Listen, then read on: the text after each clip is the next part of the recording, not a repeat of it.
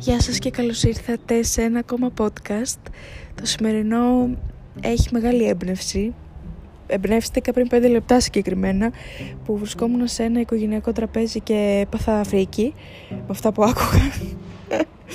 Οπότε σήμερα θα μιλήσουμε για κάποια αυτονόητα θέματα τα οποία είναι και πολύ σημαντικά όμως και λίγο να καταλάβουμε ποια είναι η θέση της οικογένειας και πόσο μας επηρεάζει στη ζωή μας γιατί συχνά η οικογένεια πιστεύει ότι πρέπει εν μέρη να μπλέκεται στα επαγγελματικά, τα ερωτικά μας, γενικά στη ζωή μας. Και εγώ διαφωνώ κάθετα, τουλάχιστον μέχρι, ένα, μέχρι μια ηλικία. Οπότε έχω να ξεκινήσω με το εξής. Το πρώτο που άκουσα από ανθρώπους μεγάλους ρε παιδί μου, θα μου πεις ρε σε τι περιμένεις κι εσύ ρε γλυκιά μου, περιμένεις να ακούσεις κάτι διαφορετικό και θα σου πω δεν περιμένω να ακούσω κάτι διαφορετικό. Περιμένω να ακούσω όμως κάποια, κάποιο λογικό επιχείρημα. Και δεν το ακούω ποτέ. Και μετά απογοητεύομαι και λέω δεν, δεν μπορεί εγώ να ζω σε τέτοια κοινωνία. Τέλος πάντων, το πρώτο πράγμα που τέθηκε αφορούσε το γάμο μιας γυναίκας και το πότε θα κάνει παιδιά και άκουσα τη χαρακτηριστική φράση εκεί γύρω στα 25-30 πρέπει να έχεις κάνει παιδιά γιατί μετά χάνεται η μπάλα δεν τέθηκε καν το θέμα ότι κάποια πούμε, μπορεί να μην θέλει να κάνει παιδιά ή να παντρευτεί.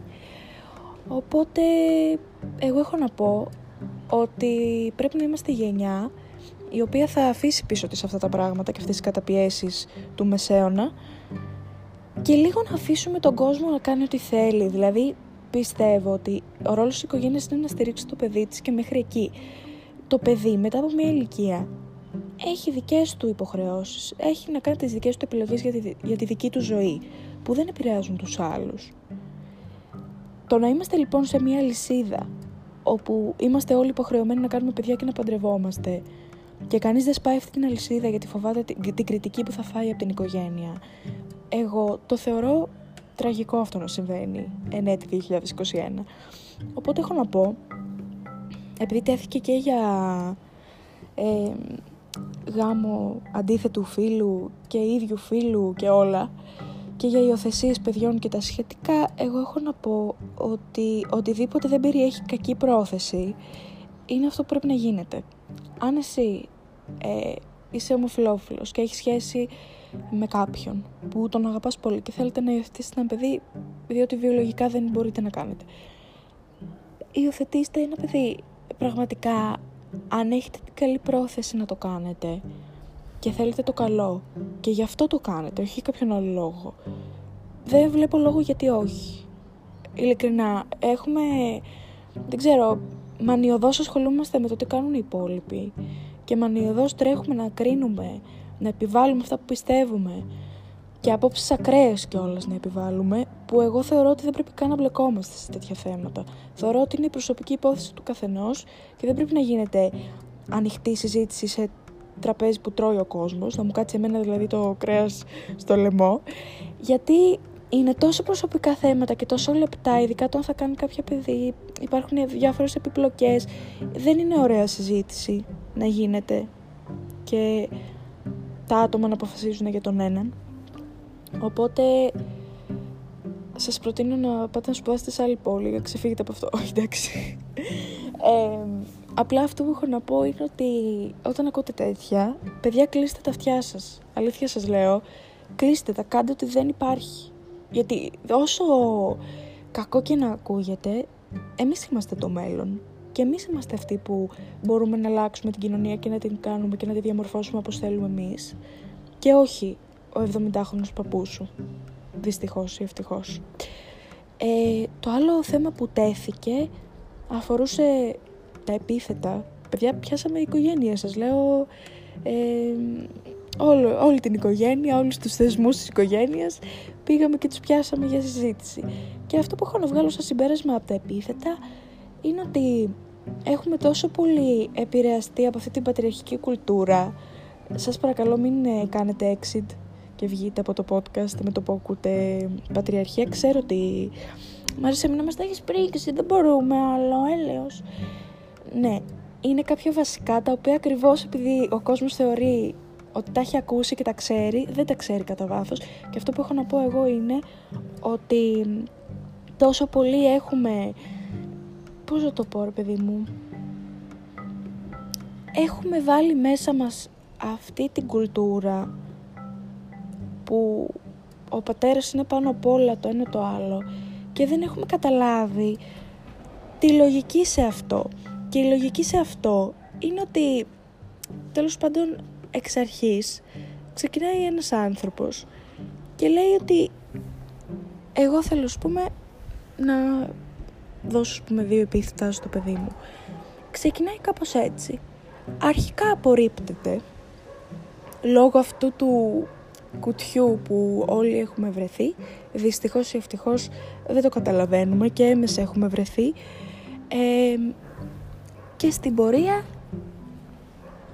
και στην πορεία τέλος πάντων ε, αφού απορρίπτεται αυτό χάνεις λίγο και την ελπίδα σου γιατί λες ότι είναι άδικο και γιατί είναι άδικο θα σας δώσω να καταλάβετε αν δεν το έχετε καταλάβει ήδη είναι μια λογική είναι ένα λογικό επιχείρημα αρχικά είναι μια μαμά η οποία περνάει 9 μήνες ό,τι περνάει τέλος πάντων ό,τι φέρνει η εγκυμοσύνη, θα μου πεις ρε σε μήνα είναι δική της επιλογή.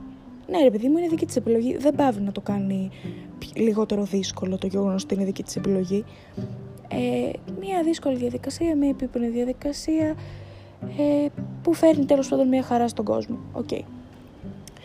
Περνάς όλο αυτό για να έρθει κάποιος να σου πει ότι όχι ρε γλυκιά μου, όχι, όχι, όχι, το δικό σου επίθετο δεν θα βρεθεί πουθενά.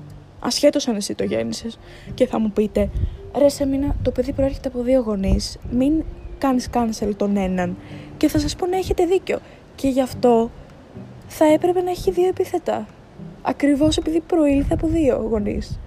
Το πιάνετε, δεν ξέρω αν με καταλαβαίνετε τι προσπαθώ να πω εγώ προσπαθώ να πω ότι οτιδήποτε γίνεται σε αυτή τη γη πρέπει να έχει ως γνώμονα την ισότητα. Όταν δεν την έχει, τότε είναι λάθος. Και αυτή είναι η δική μου άποψη.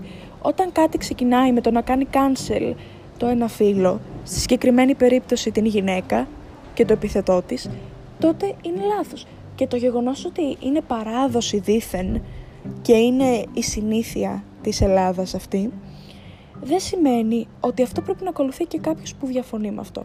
Αν εγώ συμφωνώ ότι το παιδί μου πρέπει να πάρει το δικό μου επίθετο ή του άντρα μου ή και τα δύο, τότε μαζί με τον άντρα μου το συζητάω και καταλήγουμε σε ένα συμπέρασμα και στο τι θα κάνουμε σαν ζευγάρι. Και δεν κολλάνε ούτε παραδόσεις, ούτε οικογένειες, ούτε τίποτα. Νομίζω ότι αυτά είναι πλέον, δεν ξέρω επειδή με αυτές τις παραδόσεις είναι λιγάκι ο έμεσος τρόπος της πατριαρχίας να καταπιέσει κάποια, κάποιους ανθρώπους, μια ομάδα ανθρώπων και να την κατευθύνει. Οπότε Πρώτον ή δεύτερον μάλλον. Δεύτερον ήταν αυτό. Το τρίτο που θα συζητήσουμε είναι αυτό που αφορά την πρόοδο ρε παιδί μου που έχει γίνει τόσο πολύ που δεν χρειάζεται να είσαι πλέον φεμινίστρια γιατί έχει γίνει τεράστια πρόοδος. Κανείς δεν λέει ότι δεν έχει γίνει πρόοδος. Προφανώς, μέσα σε 100 χρόνια θα ήταν πρόβλημα να μην, να μην είχε γίνει. Μπλέκω και τα λόγια μου. Ε, όμως το πρόβλημα είναι ότι αυτή τη στιγμή γίνονται τα αυτονόητα.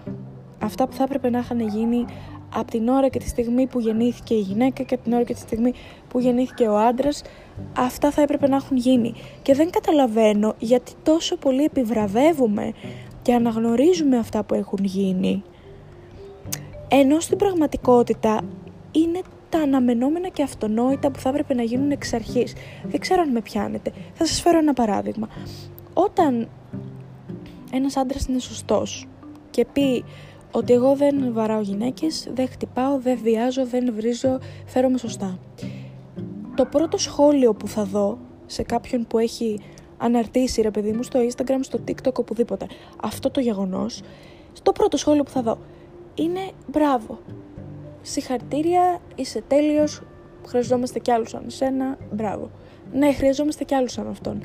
Γιατί μπράβο, δεν καταλαβαίνω. Έχω να συγχαρώ τι; Το ότι δεν με βαράει. Ευχαριστώ που δεν με βαράς. Δηλαδή, πραγματικά έχουμε καταντήσει πλέον να επιβραβεύουμε συμπεριφορές οι οποίες είναι φυσιολογικές και αναγκαίες πλέον για αυτή την κοινωνία ενώ έχουμε συνηθίσει όμως βέβαια καταλαβαίνω γιατί το κάνουμε γιατί έχουμε συνηθίσει να μην μας, να μην μας φέρονται έτσι έχουμε συνηθίσει στα κακά έχουμε συνηθίσει να ακούμε βιασμούς. Και όταν σου πει κάποιος δεν βιάζω, λες μπράβο. Είσαι ένας στους χίλιους που δεν βιάζει. Απ' τη μία καταλαβαίνω από ποια έννοια γίνεται, απ' την άλλη δεν το θεωρώ καθόλου σωστό. Είναι κυριολεκτικά το λιγότερο που θα μπορούσε να κάνει κάποιος να μην βαράει και να μην βιάζει. Δηλαδή, μην φτάσουμε και σε επίπεδο ζούγκλας, έχουμε τρελαθεί λίγο. Οπότε, ε, το συμπέρασμά μου δεν είναι, αυτό το podcast δεν είναι να μιλήσει για την πατριαρχία είναι να μιλήσει λίγο για, τα, για τις συνέπειες της πατριαρχίας όσον αφορά την οικογένεια και όλα αυτά τα, οι προκαταλήψεις και οι παραδόσεις της οικογένειας που εγώ τόσο πολύ πια διαφωνώ. Ε, εμένα, αν δεν το έχετε καταλάβει ήδη, αυτά που λέω πάντα στρέφονται γύρω από τον άνθρωπο σαν άτομο ξεχωριστό και όχι σαν οικογένεια, σαν παράδοση, ξέρετε. Συμφωνώ με κάποια έθιμα, ναι, να τηρούμε τις παραδόσεις γιατί έτσι είναι ο πολιτισμός μας και τα σχετικά. Δεν συμφωνώ όταν επηρεάζουν τον μέσο άνθρωπο σε αρνητικό επίπεδο, τον καταπιέζουν και τον βάζουν σε ένα συγκεκριμένο κουτάκι που ακολουθεί και η υπόλοιπη κοινωνία. Οπότε εγώ αυτό που έχω να πω σαν συμπέρασμα είναι ότι δεν πρέπει να παρασυρώμαστε όταν ακούτε τέτοια πράγματα, να ξέρετε ότι εμείς αλλάζουμε την ε, γενιά και το μέλλον. Εμείς τέλος πάντων είμαστε το μέλλον και εμείς το καθορίζουμε, οπότε μην ακούτε ανθρώπους που δεν θα το καθορίσουν. Γι' αυτό και πιστεύω ότι μετά από μια ηλικία οι άνθρωποι δεν πρέπει να ψηφίζουν. Τώρα αυτό είναι δική μου άποψη. Γιατί το μέλλον αφορά τους νέους και όχι τους τέλος πάντων υπερβολικά μεγάλους. Χωρίς να λέμε ότι δεν έχουν ζωή οι άνθρωποι, OK. Okay. Αλλά όταν είσαι 90 χρονών, δεν μπορείς να ψηφίζεις κάποιον, δεν μπορείς να ψηφίζεις κατά τη δική μου γνώμη. Δεν μιλάω πολιτικά αυτή τη στιγμή. Δεν μπορείς να ψηφίσει π.χ. Χρυσή Αυγή και να είσαι 90 και να καθορίζεται το μέλλον ενός νέου, ο οποίος είναι κατά της Χρυσής Αυγής με λογικά επιχειρήματα δεν ξέρω αν καταλαβαίνετε, αυτό είναι άλλο θέμα. Τώρα θα γίνει σε άλλο podcast, μη σας λέω άσχετα.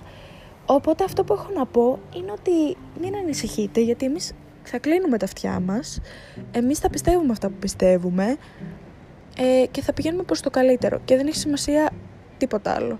Σοβαρά δεν έχει σημασία τίποτα άλλο. Το πρόβλημα θα ήταν να ακούτε ανθρώπους ηλικίας σας να λένε τέτοια πράγματα. Εκεί είναι πρόβλημα και εκεί πρέπει να προσπαθείτε όσο γίνεται να το αλλάξετε.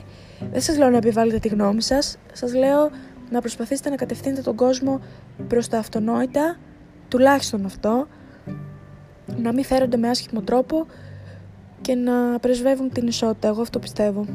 Τι να σας πω, αν είμαι λάθος και σε αυτό, δεν ξέρω.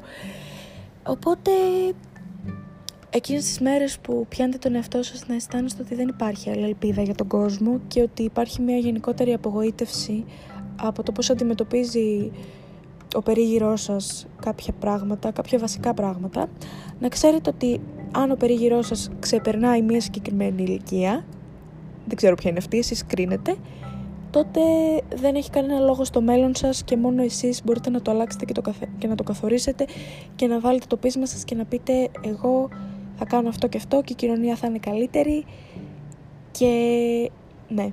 Οπότε αυτά έχω να πω παιδιά. Α, και τώρα θυμήθηκα και κάτι τελευταίο να σας πω. Δεν ξέρω αν το ανέφερα πιο πριν, δεν θυμάμαι.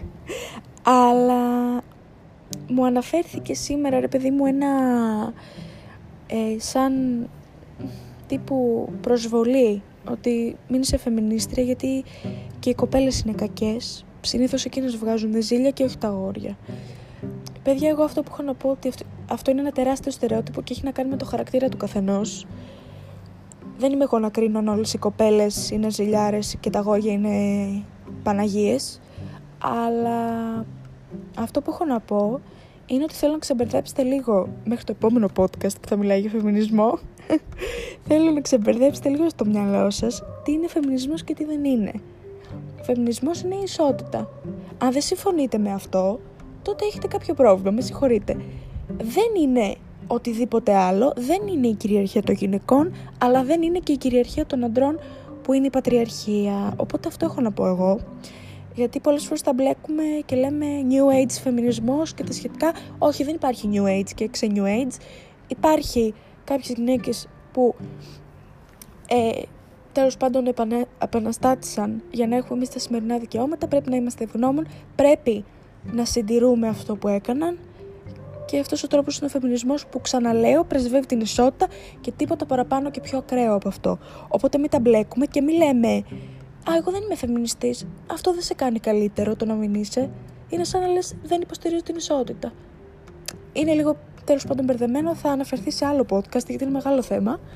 Οπότε αυτό ήθελα να πω σαν παρένθεση και θα τα πούμε στο επόμενο podcast.